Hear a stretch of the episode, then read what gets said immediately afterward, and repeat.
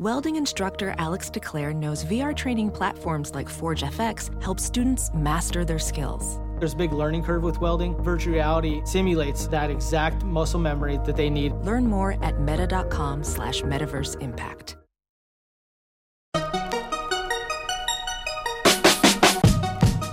Welcome to another weekend bonus episode of the Techmeme Ride Home. I'm Brian McCullough.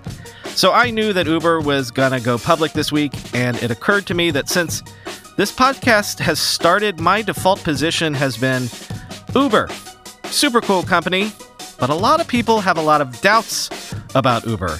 And I realized I had never explained that or gone into detail about why people tend to feel that way, unlike how we've done with other things. So I reached out to Shira Ovide at Bloomberg not to talk trash about Uber, but to, let's just say, get the skeptics' take about Uber's business model, which is, of course, the ride hailing business model generally, which is also the sharing economy business model in a way. So, in that vein, we also talk a bit about WeWork, which people are also skeptical of.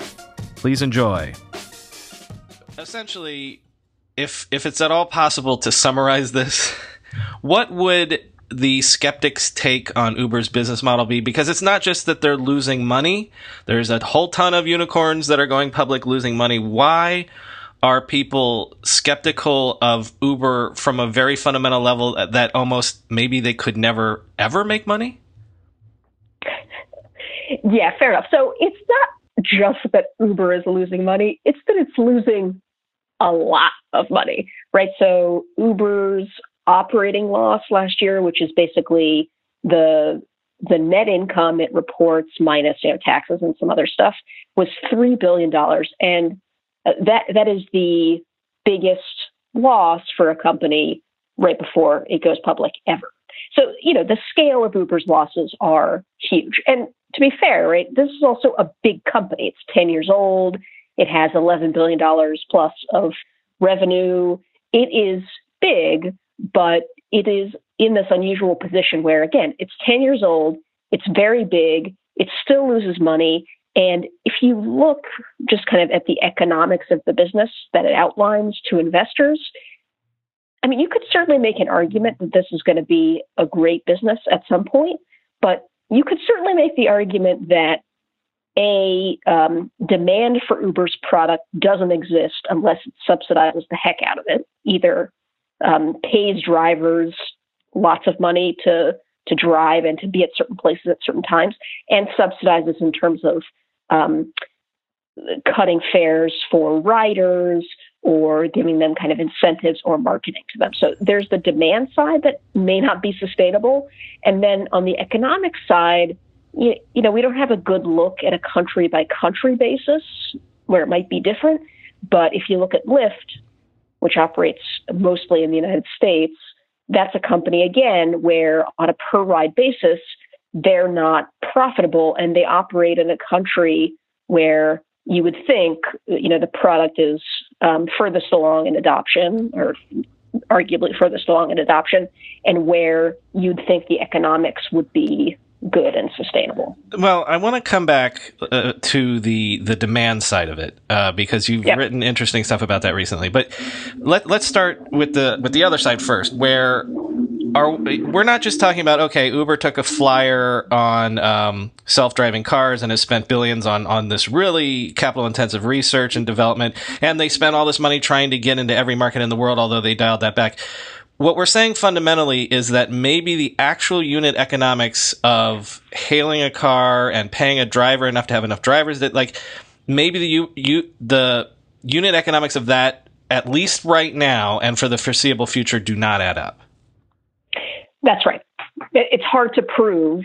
Again, you could make an argument either way, but based on the financials that Uber and Lyft gave us, it's uh, right now those companies just on the very basic business of we put a person in a car and that car goes from A to B and that person pays us a fare. Um, that business is not making money for Uber and Lyft overall because they're the because they're markets. they've been heavily subsidizing this whole time to to grab share and to compete with the Correct. incumbent like like cab stuff um, and so like is it just that are, are, we saying that today it's not today it's not even profitable but especially if you take if if you're not able to take away those subsidies it it can't be possible profitable? We don't know for sure right? There is hmm. no there is no we can't have a different version of history right. where those r- drivers and riders are not subsidized and we have kind of a clean look at what the market looks like. But based on the information we have no, they're not profitable. And and I think you know if you talk to people inside these companies, they will say that you know just uh, the, the, sort of basic economics of a ride, if you exclude things like subsidies, in certain markets that is profitable. In places like um, New York, for example, which is a, a big market for Uber and Lyft, or Los Angeles, but the companies don't break it down that way, so we can't see that, and we also don't uh. know how much of the world or how much of the country looks like New York or Los Angeles or San Francisco. Right, I gotcha. Um, so, but then the, I guess the question would be they're to have to get rid of those subsidies soon. So, is this another way to look at it like um, we could be facing cash crunches at some point in the future? Like in the next couple of years, if if they're going to be forced to uh, get rid of those subsidies, then you could have like that sort of negative flywheel effect where then that would, you know, depress demand and then it would make it harder to be profitable. Like, are we looking at like really tough numbers like that as well? I find it hard to believe that in the next few years we're really going to see that it's like put up or shut up time for Uber and Lyft. They both will have you know billions of dollars in the bank now thanks to their IPOs. Right um, I would think that if they needed to, they could get more money even as public companies. You know, they can sell more stock, they can borrow money. It's been relatively easy for for companies to do that in the last, you know, certainly five years um, when when the U.S. economy has been very good and it's been easy for companies to borrow money at, at low rates. So I, I don't actually think we're going to have a better answer in two or three years than we have today about wait, are these real businesses if you remove all of these weird things about these companies like subsidies? I feel like it's going to take a lot longer to figure out. And, and again, th- that could change, right? If we get a recession, if these companies can't borrow money anymore, if they're forced to kind of retrench, cut back on subsidies, cut back on certain markets where they operate, then it really could be crunch time for Uber and Lyft. But eh, eh, I, at least the conditions we have today, I don't think they'll face that kind of dilemma, cash dilemma. They'd have some. They'd have enough runway. Yeah. Um, they have enough runway. The some of the most bearish people that I see talking about the ride-hailing companies, and especially Uber, and maybe this is a, a Travis Kalanick legacy. The two things that they say are well, originally their strategy was all predicated on you know flood the market, get big fast, create a moat by basically creating essentially um, monopoly de facto monopoly economics and then that hasn't actually panned out and then the other thing was as well if we if if if we believe that self-driving cars are really five years away, then then all we've got to do is is ride it out until that happens, and then our, our costs are perfectly fine. Um, how much do you buy into that? That like they basically are sort of wed to um, really aggressive strategies that didn't pan out, and now they're just going to have to try to to iron it out as best they can. So I definitely think you're right. The, the driverless car. Well, just wait until driverless cars come, and then this is a perfect business. I think that notion has been discredited or at least pushed out for a while, both because driverless cars are not going to be ubiquitous as fast as technologists probably thought a few years ago. Um, and also, I'm not sure that driverless cars really makes these business models for Uber and Lyft better. Ah. So instead of of facilitating uh, car rides and and taking a, a fee from each car ride, they're going to maybe own cars right? Which is very expensive, right? You, you, can look at the financial statements of like Avis, right, or any of the car rental companies. It's expensive to own cars, a depreciating asset. So then it's going to own cars, and yeah, it gets to keep the full fare, right? Uh, in a in a world where there's a driverless car sent to you instead of a um, a person in a car. But I'm not sure those economics are going to be great either. We, we have yet to see in any way that future is not coming, at least for a while. So I, am not sure driverless cars will fix everything is the solution. Um, and the what you the point you made about you know monopoly conditions, you know that could still happen in certain markets, right? That um, you, could see uh, a case, and it may be happening in some markets where Uber and Lyft, some cities where Uber and Lyft operate now, where they're able to kind of remove some of the subsidies. They're able to kind of suddenly raise fares for for riders and remove some of the subsidies for drivers, or take a a, a larger effective commission on each ride. And that means that those companies um, make more money from each each ride, and we're seeing that a little bit now. That well, the you know the fare, the per ride um, number is kind of going up. Well, but as promised, except the problem is um, the demand might not be there. So even if they have the pricing power, um, like uh, in the in the S one or whatever, the like gross gross bookings, which is eighty percent of their revenue, has stopped growing and is shrinking essentially.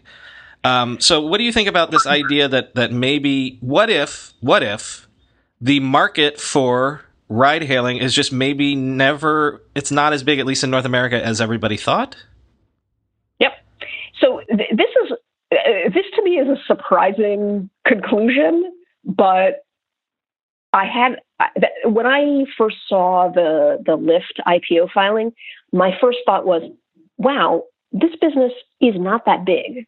Um, and you know, look, we had a better sense of, of Uber's numbers because it's been kind of disclosing financials all along. But yeah, as you said, right, Uber recently re- reported its um, kind of estimated re- revenue and some other financial metrics for the first quarter, so the January through March. And if you look at their forecast, the total value of car rides globally that Uber took in might decline slightly from uh, three months ago to the to the March quarter. And look, this is supposed to be a growth business, and we're talking about already the company is just going public and we may be in this kind of permanently declining or certainly slowing growth stage for the, the, the main business at Uber, which is connecting people in car rides. And I found that to be surprising. And I did wonder, as, as you said, maybe this market just isn't that big. Selling a little or a lot? Shopify helps you do your thing, however you ka-ching. Shopify is the global commerce platform that helps you sell at every stage of your business, from the launch your online shop stage to the first real life store stage, all the way to the did we just hit a million orders stage? Shopify's there to help you grow, whether you're selling scented soap or offering outdoor outfits. Shopify helps you sell everywhere from their all in one e commerce platform to their in person POS system, wherever and whatever you're selling, Shopify's got you covered. Shopify helps you turn browsers into buyers with the internet's best converting checkout, 36% better on average compared to other leading commerce platforms. And sell more with less effort thanks to Shopify Magic, your AI powered all star. Shopify transformed ResumeWriters.com from the spaghetti code backend I cobbled together in college to the world class commerce platform it sits on today. And Shopify can do the same for your business. Sign up for a $1 per month trial period at shopify.com slash ride, all lowercase. Go to shopify.com slash ride now to grow your business, no matter what stage you're in. Shopify.com slash ride. Guys, we don't have to choose between hair growth and our health. Nutrafol's drug-free whole body approach promotes hair growth from within. No compromises, just better hair. Nutrafol is the number one dermatologist recommended hair growth supplement brand with over 1 million people seeing thicker, stronger, faster growing hair with less shedding. With Nutrafol, building a hair growth routine is simple. Purchase online, no prescription or doctor's visits required. Free shipping and automated deliveries ensure you'll never miss a day. See results in three to months. While many supplements rely solely on ingredient studies, Nutrafol clinically tests final formulations to ensure their efficacy. In a clinical study, 84% of men showed improvement in their hair after six months taking Nutrafol's men's hair growth supplements. Take the first step to visibly thicker, healthier hair. For a limited time, Nutrafol is offering our listeners $10 off your first month subscription and free shipping when you go to Nutrafol.com slash men and enter the promo code RIDE HOME. Find out why over 4,500 healthcare professionals and hairstylists recommend Nutrafol for healthier hair. Nutrafol.com slash men, spelled N-U-T-R-A-F-O-L dot com slash men, and enter promo code RIDE HOME. Well, and then I got turned on this weekend to the idea that what if their labor market is constrained as well because we're yep. al- we're already in a super tight labor labor market. There's not a ton of unemployment, and the and being an Uber driver is a tough, low paying job. So they could also have maybe burned through a lot of the people that are willing to do this work, and so okay. Uh, maybe they can still raise prices, but maybe the demand is dropping. And then what if the actual ability to have people driving those cars around starts to get constrained. Yeah, and, and that and that obviously changes the economics, right? Because if it gets incrementally harder to get each new driver, and remember, we don't know for sure, but this, you know, the workforce of these companies, the quasi workforce, I guess, of these companies, there's a lot of turnover, right? That somebody who's an Uber driver today might need to be replaced in three months or six months. And if it gets harder or more expensive, or you have to, you know, pay bonuses to sign up new drivers, and that gets harder um, every time or a year or two, then yeah, the economics of the business start to deteriorate. And we've seen already some unhappiness among Uber and Lyft drivers. Um, they want more guaranteed income or or more certainty about their hours or other kinds of things that workers typically demand. Um, and this will happen, I think, after we record this podcast. But there's a, an Uber and Lyft strike scheduled for Wednesday um, in a number of cities and uh, big cities in the U.S. in which in which Uber operates. Real quick before we leave Uber, um, what do you think of Dara Khosrowshahi and the the job that he's done since he's uh, come in and, and and basically shepherded them towards this IPO. Like that that was basically his remit to like steady the yep. ship and get us out the door to an IPO. I don't think this IPO would happen without Dara, right? So this company it was such a mess. It had employees complaining about everything, including kind of gender based harassment and other kinds of mistreatment. Drivers were unhappy. There was that whole delete Uber um, kind of boycott after uh, people felt that Uber was taking advantage of you know some of these um, immigrant protests, immigrant immigrant right, rights protests. It was just sort of a mess, and, and of course the board was totally divided over replacing Travis Kalanick, who should be the new CEO. If you look at some of the reporting from the New York Times and others, Dara was sort of not anyone's first choice for that job.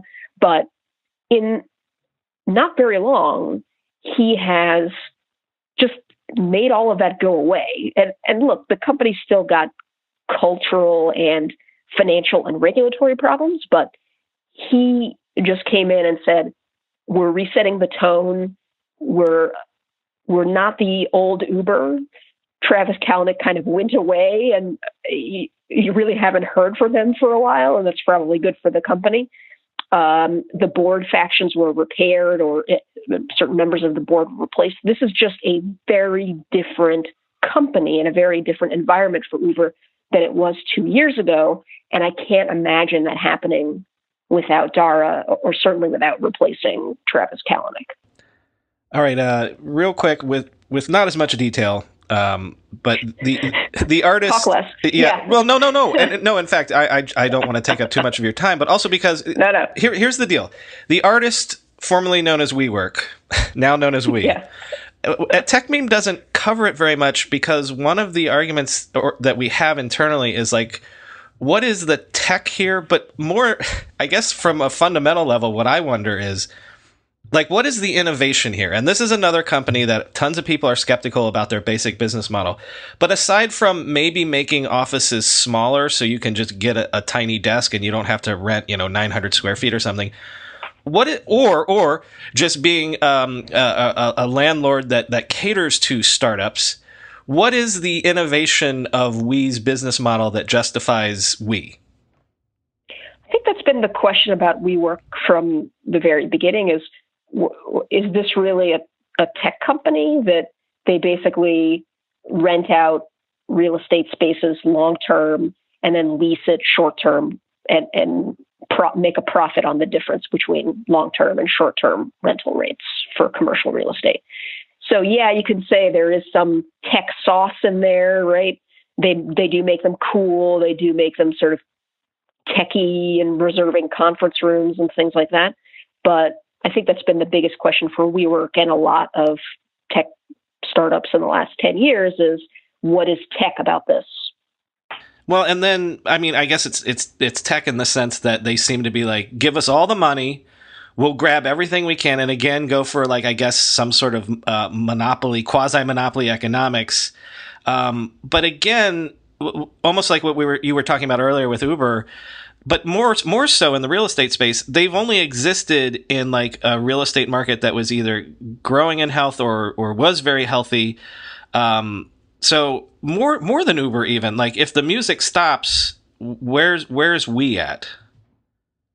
Yeah, I, I I, I find it hard to sort of see the yes to, to see the upside for a company like um, like WeWork that you know they now owe they have sort of billions of dollars of uh, kind of lease commitments, and they have raised tons of money, mostly from SoftBank now, and spent tons of money. And yes, gotten a lot of sales. You know, they have a lot of clients, they have a lot of tenants.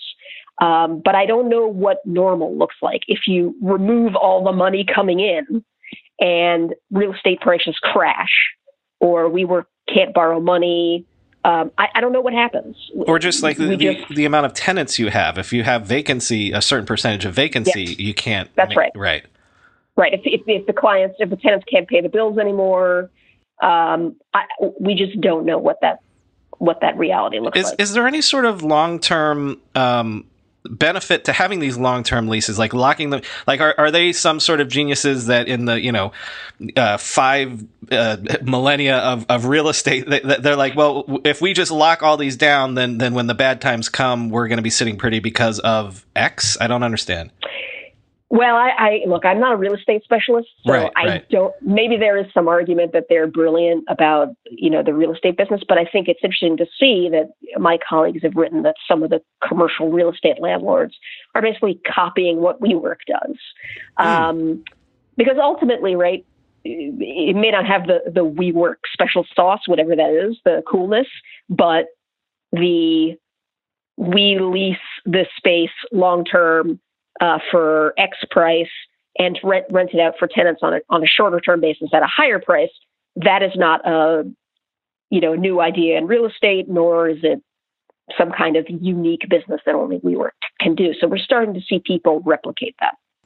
Well, I'll tell you what, though, the thing that is somewhat unique is that, if, that with the, when their financials came out, it's like it's it's dollar to dollar their revenue grows by 106% year over year and their losses grow by 107% year over year. Like their their losses grow almost dollar to dollar with their revenue growth. So like that's that's a that's an innovative trick right there.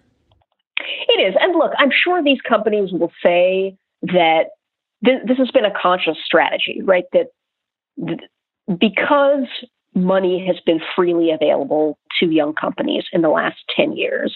They've been able to get big really fast and to expand all over the world and to just operate on on warp speed in a way that their counterparts in 2007 or 1997 really couldn't. And they haven't really had to worry about about turning a profit. And, it's by design, right? So that has meant that they can build these companies uh, and make them much bigger than uh, any period um, in previous history. And that could be great, right? It could be that we have these, you know, huge transformative companies that in 10 years we'll look back and say, this was a period that created all these enormous, lasting, disruptive um, tech companies. Or we could look back in 10 years and just see carnage from all these, you know, well capitalized companies that went away or shrunk. Well, of course, the, that's how the dot com bubble burst is, is no one had to make profits and uh, no one had to make profits. No one had to make profits until one day everyone woke up and investors were demanding profits. So the problem will be all these unicorns. If if one day investors wake up and the, the first company they demand profits from, that could be like a, a domino thing. Yeah, I think that's right, and and that's how um, that's how market bubbles end, or that's how market booms end. That all of a sudden there's a crisis of confidence. Um, I think the difference and look, I wasn't around in the the dot com bubble days, or at least I wasn't reporting back then. But it does feel like the difference uh, between then and now is that th- these companies are real, right? It's not like in 2000 or 1999, mm-hmm. you could basically start a company and then three months later, you could take it public at some enormous valuation and sell stock to like the dentist down the street. The, you know, a company like Uber is is 10 years old. It has a long track record. It's a real business. Is it a real business that um, should be valued at $100 billion? I, I don't know. But it's a real business that has created, you know, this new form of transportation that people now demand in many parts of the world. And um, this is not kind of some kind of fly by night thing that will die in three months.